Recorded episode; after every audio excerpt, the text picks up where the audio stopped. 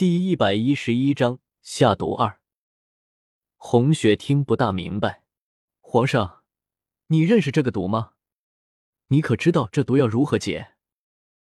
皇帝的脸色渐渐由苍白变成了青色，嘴角已经溢出血来。红雪连忙命人将皇帝抬到床上放好，然后嘱咐所有在场的人：今天的事情，谁也不许向别人说起。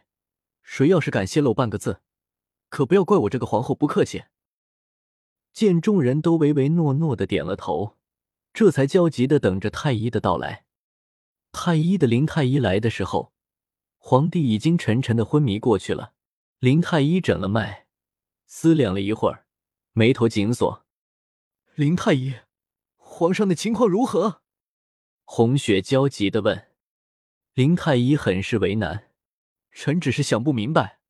皇上为什么会中这样的毒？这是什么毒？林太医以前见过。这毒是以前的李相用来控制皇上的，毒性很强，如果没有解药，会全身溃烂而死啊！只是当初皇上决定除去李相的时候，已经命人偷来解药，将此毒解了。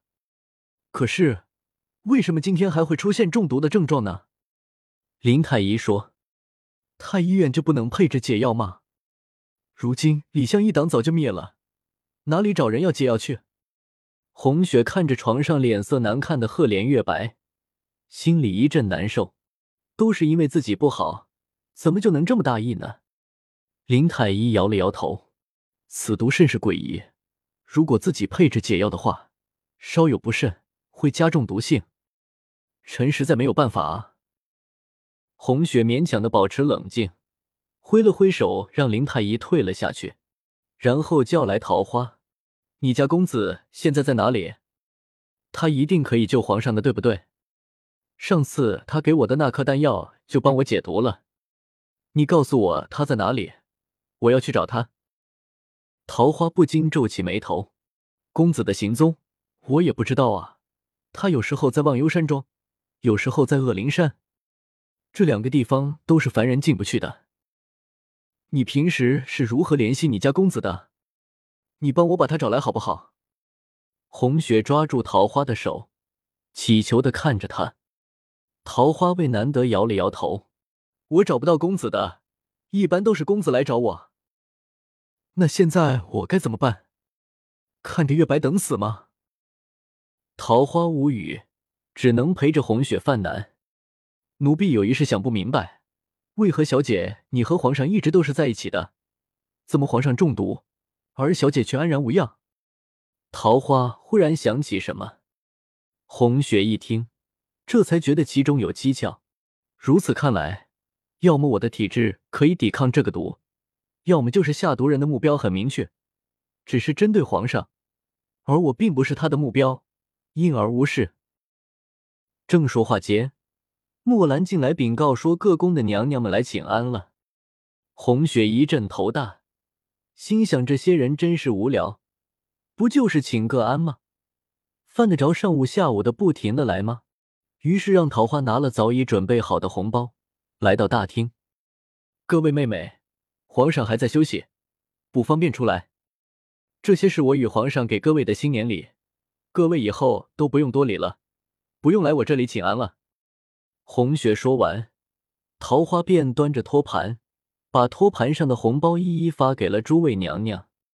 皇后娘娘，皇上他果真在休息吗？德妃有些疑惑，其实其他的嫔妃也很疑惑，那里有人睡到现在还不起床的？只是真正敢问出来的，却只有德妃。红雪坦然的看了德妃一眼，皇上昨夜里为了守岁，一夜都没有合眼。这一会儿睡得正香，德妃如果不相信，就进去看看吧。德妃忙说：“臣妾只是随便问问，既然如此，我等就不打扰皇上休息了。”说完，率先退了出去，然后其他众妃嫔跟着德妃一起退了出去。红雪见他们都走了，这才松了一口气。这时，桃花走了过来，说：“小姐。”我刚才检查皇上用过的所有物品，发现他用过的茶杯上涂了一层毒，无色无味，再加上皇上与小姐你久别重逢，根本无心顾及其他，这才中了毒。桃花说完，拿出一个用帕子包住的茶杯，放到红雪的眼前。红雪就着桃花的手，仔细看了看，又闻了闻，确实是无色无味。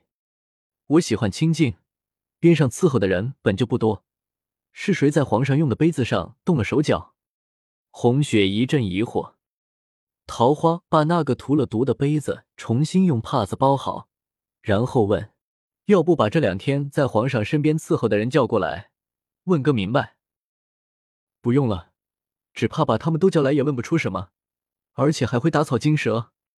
红雪心里一阵虚，对桃花说：“你赶快派人把莫丞相叫进宫，我现在脑子里一阵混乱。他来了，或许可以帮忙搜集一下线索。而且他是皇帝的亲弟弟，这次皇上危在旦夕，或许皇家与朝堂上的许多事务，只能拜托他了。”红雪放下前厅的事务。回到内室，床上的皇帝依然昏迷着。红雪坐在床头，脑子里不住的想着：皇上中毒，为什么又与李相有关联？很多事情根本就联系不起来啊！思虑间，赫连月末走了进来，规规矩矩的向帝后行了礼。红雪见月末来了，便说：“宫里出现了李相的余党，还给皇上下了毒。”可是目前找不到解药，如今的情况很不好。